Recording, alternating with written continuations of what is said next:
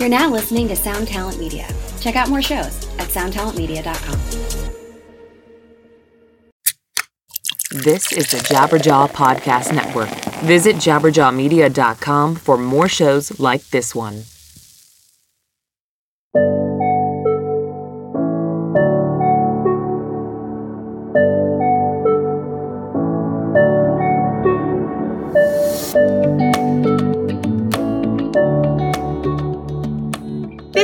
Interning 101 podcast,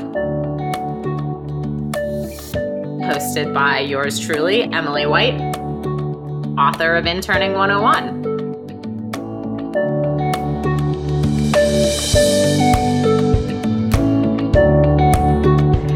Welcome to episode six of Interning 101. I'm your host, Emily White, and I have a very special guest today for a few reasons. Welcome, composer Matthew Wang. Thank you for having me, Emily. So, if you caught the music at the beginning of our podcast, that was actually composed by Matthew. So, thank you so much for composing that. And not just composing it, but I love it.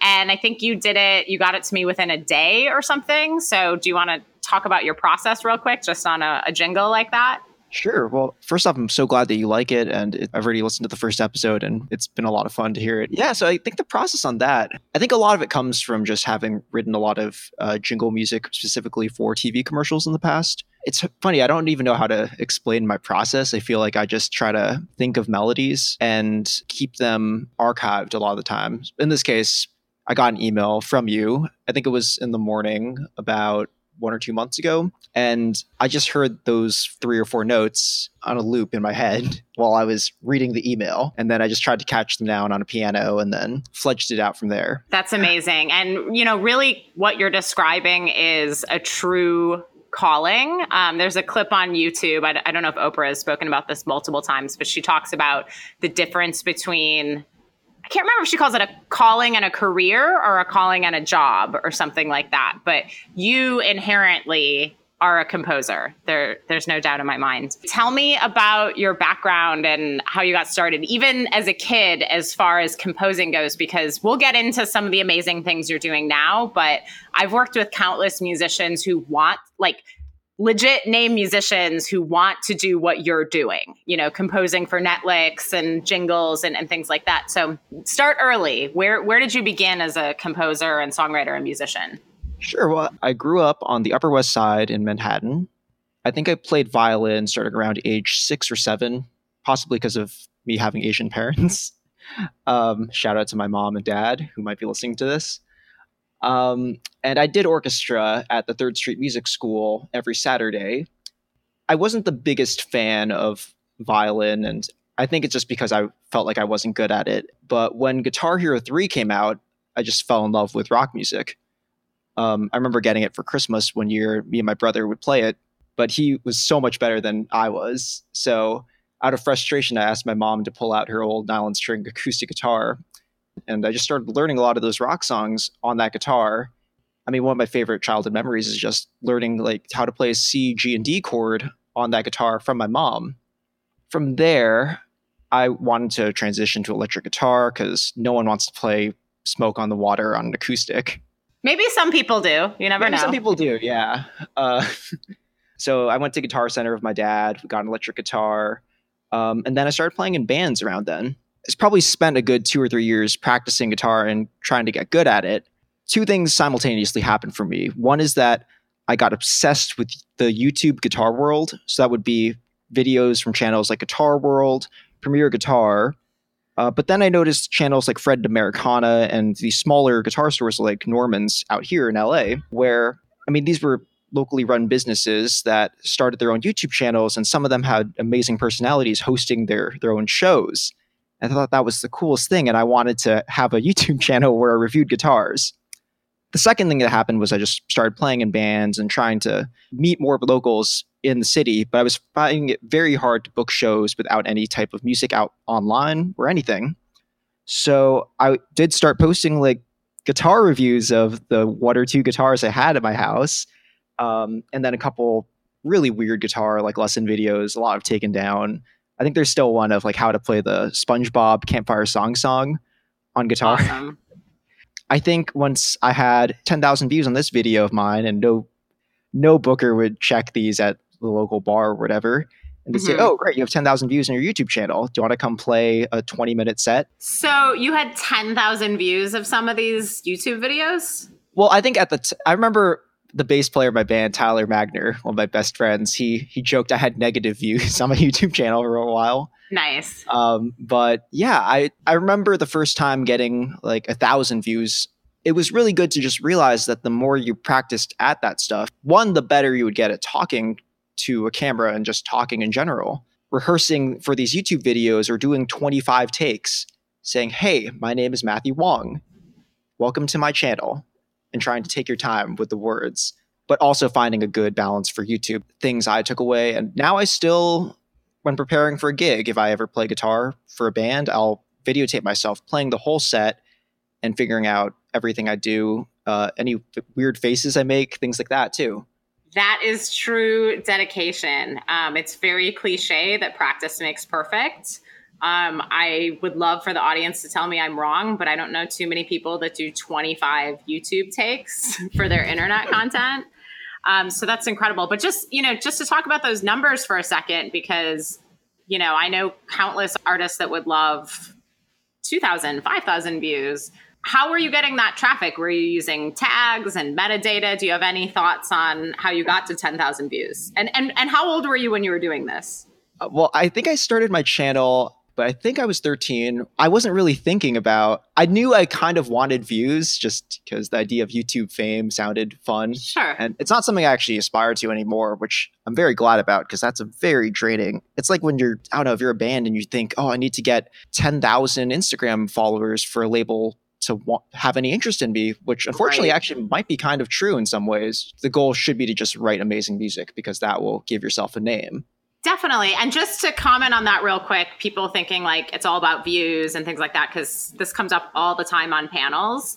Um, if the goal is to get noticed by a manager or industry person, label, whatever, it's really both. I mean, first and foremost, we care about art. We're looking for great art. There's countless music out there, there's a ton of competition. But when it comes to the social stuff, um, I would say, generally speaking, we as industry people don't really care what the numbers are. We just want to see that you've been posting. So if we're interested in an artist and the music is amazing, and we go to your social media, and in this case, YouTube, um, and we realize that you haven't posted since last year, we don't want to care more than you do. So speaking for myself, I could care less what social numbers are, but we just want to see some engagement on there. So did you ever take piano lessons and what instruments do you all play?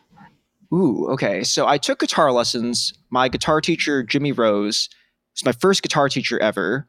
Jimmy is the greatest guitar teacher in New York City, just an amazing human being. And I took classical guitar with him by the later parts of it, but he was also a phenomenal rock guitar player. I took some piano lessons when I went to NYU. Um, and I asked about piano just because I am like the opposite of you. I am not a natural musician, but I did start taking piano lessons when I was five. And I was always really grateful for that foundation, um, just because it helped me understand so many other instruments and you know reading music and, and things like that. So that's interesting, and that and that's um, great to hear because uh, that you're so into guitar. Because how old are you now? I'm 22. great. So, you know, guitar sales are down, but I'm torn on that. I- On one hand, I completely understand because people can compose on computers and EDM is so popular. But, you know, the last time I spoke at NYU, so before I spoke, three different students did cover songs.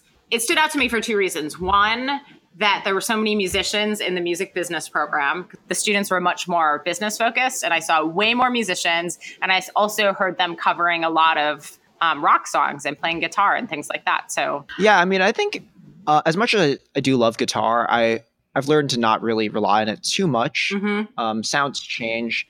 I do think that it's not worth ever chasing trends. Otherwise, I probably would still be using marimba samples and Sure. loud vocal chops on my music. right. Um, yeah, one thing I learned early on is that if you think it sounds cool, then use it Yeah. because I'm sure you'll probably get tired of sounds if you keep hearing them all the time too. So don't be afraid to just do really ridiculous, weird things, uh, and with the intention of making it sound good, not just for the sake of being weird. One reason I know you is you gave one of the most amazing compliments on the Interning 101 book ever.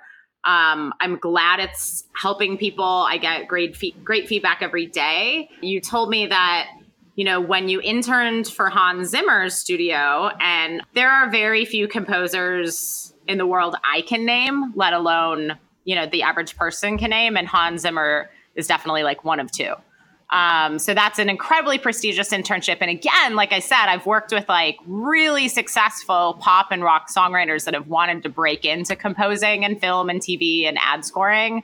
And they couldn't. And we tried. I guess you credit the Interning 101 book for knowing what to do in Hans's studio.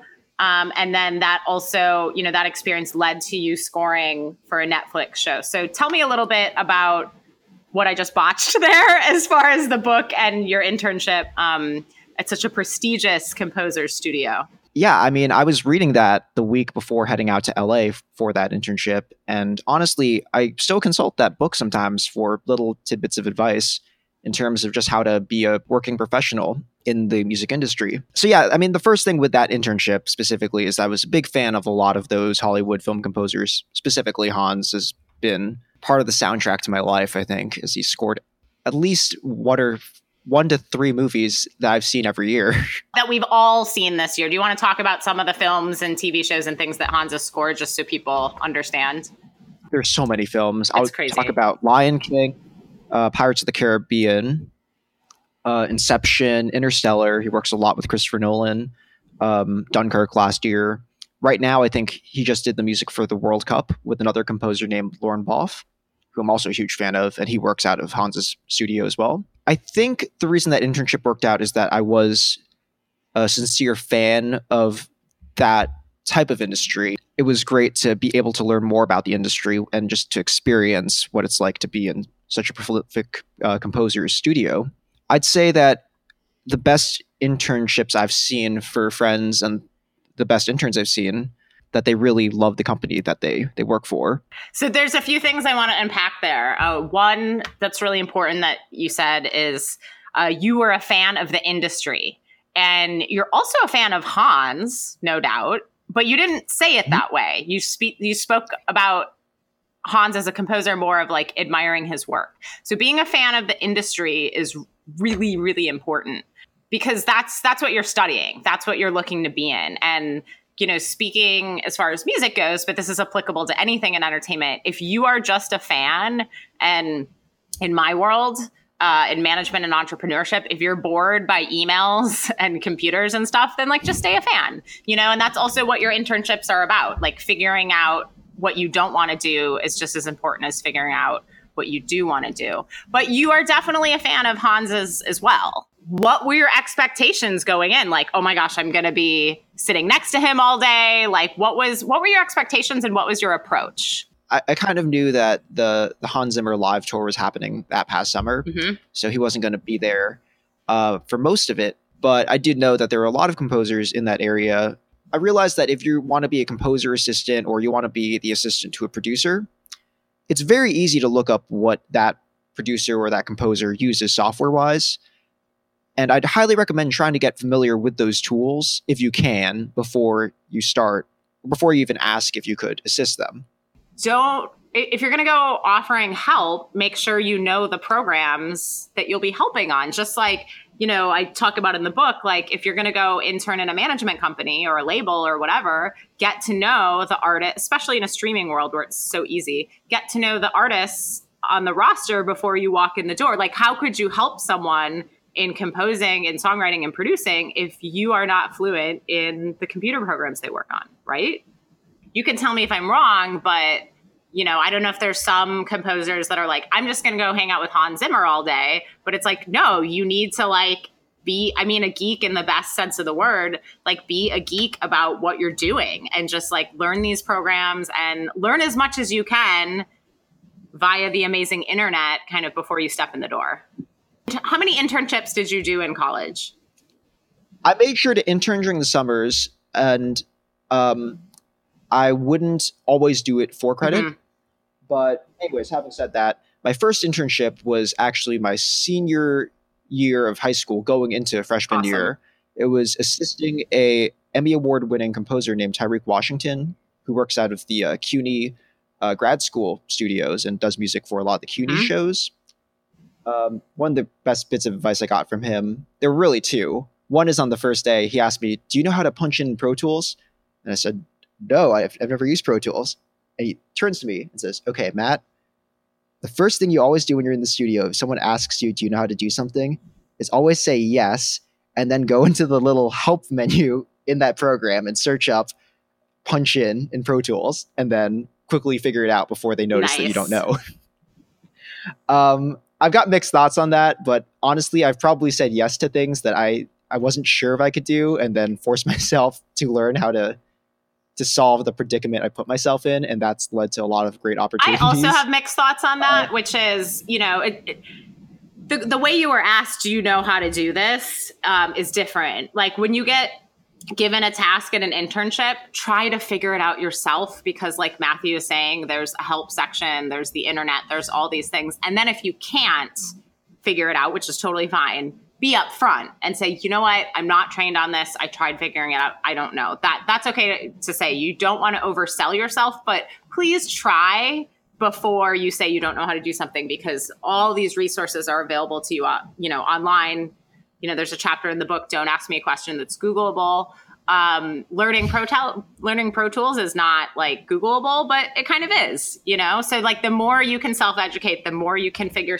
yourself out the the higher likelihood that you will get to the point of the book being successful which is to make yourself indispensable. But yeah no so that was the first thing.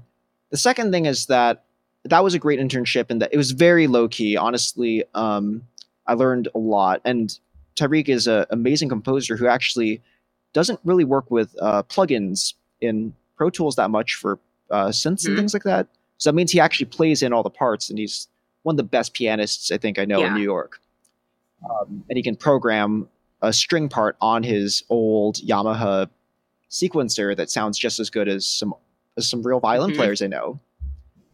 Um, but we had some conversations uh, after sessions, and he would ask like, "So what do you want to do?" I'd say, "I, I want to be a songwriter and producer," and he would ask, "Oh, so are you writing a song every day?" smart And I was just thinking like, "Oh my god, that's crazy! Like, how do you write a song every day?"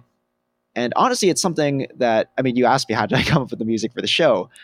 I honestly don't know right um, I think how do you do it? You you just do it. The reality is, I think some people walk down the street and they just hear a, a melody in their head, and if that's you, then take your phone out, sing that melody, even if you're not a great singer at all. Just hum it into your iPhone and have it there so that you can rely on it later. The most important thing is just to write a lot of bad songs and. I feel like I'm sound like every cliche songwriting professor that I've heard from Berklee. I've never heard anyone say that, like and I'm always impressed when someone does something every day, especially something as challenging as songwriting. So for the rest of us, that is very good advice. So I went from there. My freshman year, I became a huge fan of Foster the Mhm. People, and I interned at Mophonics, which is the company that Mark Foster of Foster the People wrote the first uh, Foster album at, except in LA. And I live in New York City, and I was thinking, man, is it worth moving out to LA for an unpaid internship then? Uh, but then I found out that they had a New York office. Didn't know anybody there, uh, and I didn't really know many people in the music. Um, I felt like I knew people in the music industry, specifically at music gear Mhm. companies, because of my YouTube channel, where guitar companies might send me something to review, and then I send it back. As a later, teenager, you were getting sent gear for free to review. That's amazing. Oh yeah, there was. Um, yeah, I feel like I've that was also a really great way to fund my my studio Yes. in New York. And a lot of companies would even just like offer to sell me the thing for a big That's discount great. at that point because it would already be secondhand. So I'd say sure. Or they'd send me something. I'd ask if they need it back soon, and they'll reply. and I'd even ask in person. They'd like, Yeah. "Oh, don't worry about it. I didn't know anyone at Mophonics, so I called them. I I got on the phone with someone there named Amanda, who's amazing, and I asked, "Hey, I'm a big fan of Foster the People and the music you guys do," and cited a specific ad that they had on the website that they just done, and said, "I love the music for that. I'm a composer, just finished my freshman year of school. I'd love. I wanted to ask if you might offer internships." they said maybe, uh, but, but we'd love to take a resume. So I jotted down the email address, sent them the resume, a quick cover letter too. No reply for two weeks. I was a bit bummed. So then I I sent a follow up email, no reply for three days or something like that. Then I called again. Um, I think they said they were working on an ad or a spot or something, and asked if I could come in the next day at seven or uh, six p.m. I said sure, and then that next week I found out I got the internship, and it was an amazing first one to have from uh, my freshman. I actually got the next one my sophomore year at a company called Heavy Duty Music that also does music for uh, commercials. Um, because I met one of the women who works at the company, who um, I was at a Grammy U event, I think, in New Mhm. York, and Kate Ursioli from Heavy Duty Music was on the panel. Uh, I think I'd asked a question and introduced myself as someone who had interned at Mophonics the previous year, asking for advice on getting placements or something. But later I went up to talk to them. She's like, Oh, do you know so and so at Mophonics? I said, Yeah, of course. They're great. Then I get a, and then I email them later uh, saying, It was great meeting you. A couple months later, out of the blue, I get an email saying, Hey, Matt, I was wondering if you're looking for an internship this summer because we're in need of someone. And this was actually when I was interning at that label. So I had to say no at first, but then as soon as I quit that, I was like, oh wait, I have time to do this internship now this summer. So I replied saying, actually, if you're still looking for someone, I'd love to do it. And another incredible internship where I learned so much. And they were that was a company that I really admired. So, two things I want to comment on that. One, go after your dream companies. Um, they're all just human beings there. They all have email addresses and Twitter accounts and LinkedIn and things like that. So, uh, go for your dream companies. And also, even though you were actually a fan of everything they had going on there, it's okay if you're not because these skills apply no matter what. So just know that you're learning the skills and you're not there to be a fan. And know that I don't mean this to sound like such a bummer, but the fan stuff actually wears off and you really do have to be passionate about the process and what you're doing every day. So, where else did you intern? Having gone to uh, NAMM shows as a kid and going What's to what I know what NAMM is, but what's NAMM? Yeah, NAMM is the National Association of Music Merchants, and it's a show that's hosted twice. Uh, vendors like Fender guitars, Yamaha, or um, DW drums, like every single music gear Every company. gear brand, like recorders, like the woodwind section. I mean, there's Yep. every piece of gear you could ever imagine, especially at the Anaheim one. Then, like, of course, these uh, gear companies bring out their endorsed artists to make sure that people who own music stores come by and check out the guitars and then put an order to buy like 50 Fender Stratocasters or 100 Les Paul guitars. So I needed an internship. I emailed my friends at ROLI and uh, Roland to, even though they don't have an office in New York. Uh, I was just asking, hey, do you know anyone who needs an intern? And one woman who I'm a big fan of, named Nalia at Eventide, had reached out to me asking if I might know any people who would want to intern at the company. Nalia at Eventide and I set up a meeting, and then the next, like I think four days later, I started interning there, and that one was paid too, which was really quite useful. And the environment at that company was amazing. I also write for a music magazine or an online music magazine called sonicscoop.com. And I'd Mhm. done a couple pieces about Eventide uh, software in the past. It's great. So the guy in charge of the company, Tony, he actually told me on the first day I met him, like, I'm a big fan of your writing, Matt. I was thinking, what? And anyone can do that. You don't have to write for a website or anything. Anyone can start writing about gear or the industry or whatever just on medium and start pushing it out through your social media and start you know i know it's kind of like a not cool word but start to be aware of like your brand so that's great i, I love it. anyone can do that you know Yeah, and that was my last internship, and it was honestly one of the best. Having people at the company that I just really loved hanging out with. It was definitely very much like an, an audio engineers like geek out place. Mhm. Uh, we had a lot of discussions about like Bitcoin or just weird signal processing things with audio. Uh, I learned so much while I was there, and I think I was able to contribute quite a bit too. So a couple more things. Um, how did you get your Hans Zimmer internship? Or really, I mean, you you touched on this a little bit, but how did you get any of your internships? Because believe it or not, that actually that question comes up. How does how does one get an internship? How do you get an internship? Well, um, I was actually reading um, a post on Sonic Scoop's website years ago called "How Do You Get a Studio Internship," and I did like a lot of the advice, but the main thing I kind of took away in the end from having done all these internships is that you just uh, you go out to events and you just meet people and Yes. real and figure out. I think like it's easy enough for me to go to like a Brooklyn Stompbox exhibit where people who work at these companies come by. And most of the time, people come by and say, "Oh, does that distortion pedal sound good, or can I play Van Halen on it?" But I would just try to talk to people and ask about like if, how they enjoyed being at the companies they were at. Um, even to this day, like I might go to Comic Con and I'd look forward to just like talking to people there. Totally. Um, it's really cool to just learn more about like especially when um, it comes to music. I think a lot of there are a good majority of people I think who are passionate about what they do, even if it's Mhm. working at a pedal company or being a a composer. Absolutely. But how did you get, just because like I'm so obsessed with it also, how did you get the Hans Zimmer internship?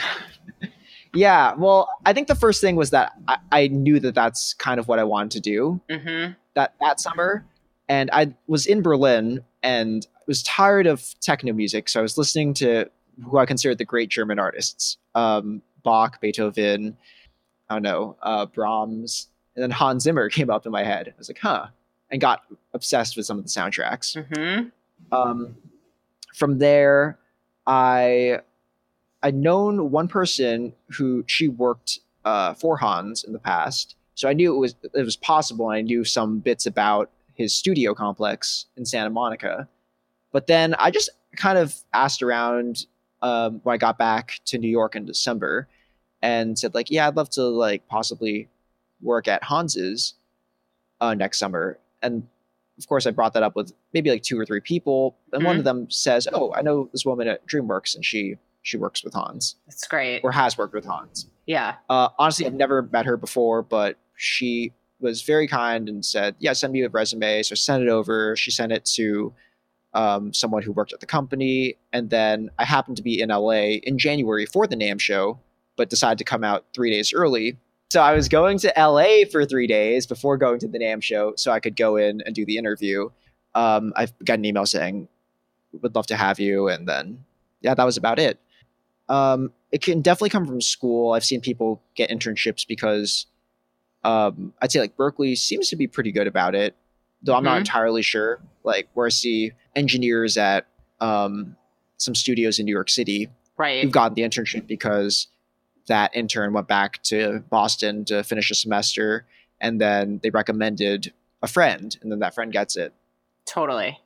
Um, but yeah, I think a lot of times it is about networking. Obviously, I talked about just cold calling people at the start. That's that's amazing. And and really what you just described was, you know, building up your skills, networking online and off. And like I still do that. Like back to my favorite show, The View. I took my mom to a taping a few months ago and two people in the audience, like when they were not on air, asked how the hosts got their start in television or one of the hosts is an attorney. And of course the answers was interning. And i thought oh i've got to get my book to them. Um, and when looking up the hosts to see who their agents were and stuff i actually had a like multiple mutuals with one of the hosts. And one of them was my old boss from when i interned in television. And he's like oh yeah no problem. Like here's your email address. Just send it over. Um, so just you know f- building your network and starting to understand mutuals on linkedin and facebook is something um, that, that you can use forever. And, you know, the fact that you started interning in high school is amazing. Uh, the younger you can start, the better. And to our NYU uh, Clive Davis undergrad friends who are putting their internship off until the last semester, that's insane because you are also in New York City. Um, but whether you are in New York City or not, the earlier you can start, the better. But don't be intimidated if you know you're me and I walked into freshman orientation in college, and this was in the pre-digital age. Everyone had their own label and management company and this and that. And I'm like, I've taken piano lessons, so it's going to be fine. But the earlier the better, and the more you can factor it into your educational plan, also the better. Yeah, being at NYU because I kind of transferred from the, the uh, there was a music technology program that I transferred out of to get into the Clive Davis Institute, which Mhm. I love dearly. Um, I will say that there were times my first year where I was almost intimidated a lot of the time by the things that other friends had going on. Like there was someone signed to a major label, and another person who was already having hit, uh, cuts on pretty big artists or artists that I admired. It's just important to not like want to like compare your internships or compare past experiences to other people. Yeah, it's actually really easy. And because and if you can learn this skill, again, the younger the better cuz that that happens at every stage of life, you know. But in particular, if you are feeling envy or they have this or they have that in like internship world and like classmate world, talk to them you know make friends with them Find, maybe their internship sucks like but you think it's awesome um, so just befriend that because the grass is definitely not always greener and you know for the most part people want to share that they they're happy to share their experiences and their contacts and things so don't don't be afraid just to strike up a conversation in that situation but just to talk about the Clive in terms of internships, I do love that that program definitely encourages experience and obviously, internships are a great way of getting experience, but you can also just get to work too nowadays. Yes. If you say you want to be a session guitar player, put your stuff on YouTube, do something ridiculous. Like, I don't know, do play a guitar riff while riding a unicycle or doing backflips. And it will, or don't even do that, just play really good guitar. and people will take notice if you're really that good. And you can actually even get paid work. I mean, again, I was getting paid freelance to work for Sonic Scoop mm-hmm. during school and to engineer records for friends or even to help. Sometimes I felt like I was getting paid to just help with. Um, I don't even know if it's engineering. I feel like it's IT sometimes, right. like helping make sure people's computer setups are fine. And that even led to I set up an Ableton rig for the band Coheed and Cambria my junior year, just because I'd done some events for Ableton and was the head of the Ableton user group in New York. Uh-huh. Um, and of course, one day Kanye's Ableton person couldn't make it, so then I got called in to just go and help out setting up one small thing. Because I actually don't know Ableton. I assume is like for recording. Oh, it's a um, yeah, it's a program for for production and recording, but also for live performance too. So a lot of cool. bands that use playback, uh, meaning backing tracks, um, they'll use it to I don't know add some like claps or add background vocals. Um, so it's like a live show designer in some ways too. So you just moved to LA. Congratulations. Yes. That's very so exciting. No more winters. Um, tell us what you're doing now. I am currently getting ready for a job interview with one of my favorite composers. I can't say who it is yet. On top of that, I'm also getting ready to do some music for, um, or working on some more reels just because I've been a bit busy while finishing up my last semester of school and working on this uh, this Netflix project, as well as I mean, school is enough time too. mm-hmm. um, so I just want to work up my reel. So I'm actually going to San Francisco for about ten days to just write music, basically. Amazing. Um, on top of that, I've been doing some co-writing sessions and have some really, really cool collaborators I've already met, and a lot that I've known but haven't been able to work with as frequently, just being in New York City. So it's fun to have that change of pace over here. And how did the Netflix thing come about? Can you share that uh, scoring and composing for a Netflix show?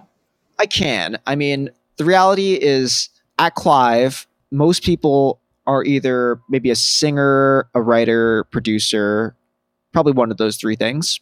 Mm-hmm uh, or sometimes all three of those things. And just to clarify, we're again we're talking about the Clive Davis program at NYU. I am also a writer and producer, and I will admit I think my composing chops are a little better, but I'm still working on the writing and producing uh, mm-hmm. uh, constantly, and I feel like I'm pretty solid. But I've uh, the reality is I've made more money so far from composing, even if it is for commercials and things like that, than I have from right. pop music. So yeah, I mean that just came about. I got an email one day referred to by by an NYU teacher the person said, "Hey, so we are working on this show. I can't say too much because it hasn't been announced yet. Unfortunately, uh, we might of have course. to do this again once it once it's announced and totally. out in the world." Um, but basically, yeah, it was referred to by a NYU professor who knew that I was composing stuff, and then they were asked. Basically, they were asked, "Do you know any alum who are composers?" And they said, "Yeah, maybe. Here's a couple, but there's this one kid who." who's really quite good and he's in his senior year so they sent off, so they asked if I if they could if I could send them a reel. They sent it to that person. I got the referred to by email, not knowing anything about what's going on. Mm-hmm. Uh, getting a call, and then I think a month later, I'd set up my LLC, hired two of my favorite composers and people in the world to work on the show with me, and yeah, that that was about it. Because I was a composer in the Clive Davis program where most people are not composers. And the thing I like about composing for media more than uh, the pop and uh, pop songwriting and composing side is that I feel like I can get away with a lot more weird things. Mm-hmm. And I, don't, again, I don't throw any like weird noises or like I don't know sample like me slapping on a table just for the sake of saying I sampled me hitting a table. Sure. I'll always try to think about how I can improve a story or even just change the meaning of a story with a note or two uh, or the sound of something else. I've got a call later with the director and I'm trying to figure out how we can take the the fact that they licensed some folky songs, they're Mhm. very acoustic guitar, and then for the score introduce an acoustic guitar but add a twist to it so it Ah. feels slightly different than Yeah. the than the other music that they already licensed hmm uh, but still is of the same world. So it's not like we- we're changing the the foundation that they already built up musically. Right. And the thing is that if you gave that same film, uh, same twenty minutes to twenty different composer, you'd get hundred different ideas back. Well, Matthew Wang, thank you so much for showing us your world and sharing your experiences and keep us posted on everything. I know you're talking to managers and agents and scoring for this Netflix show, so we definitely want to spread the word on all the great things that you're doing. So please stay in touch. Of course, we'll do. Thank you so much for having me, Emily. Thanks so much for listening to the Interning 101 podcast. I'm your host, Emily White.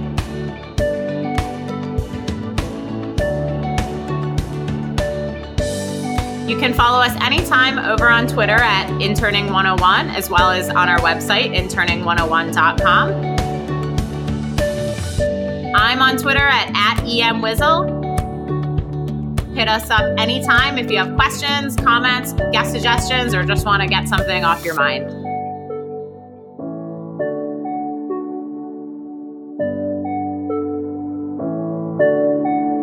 Thanks again, and we'll talk to you next time.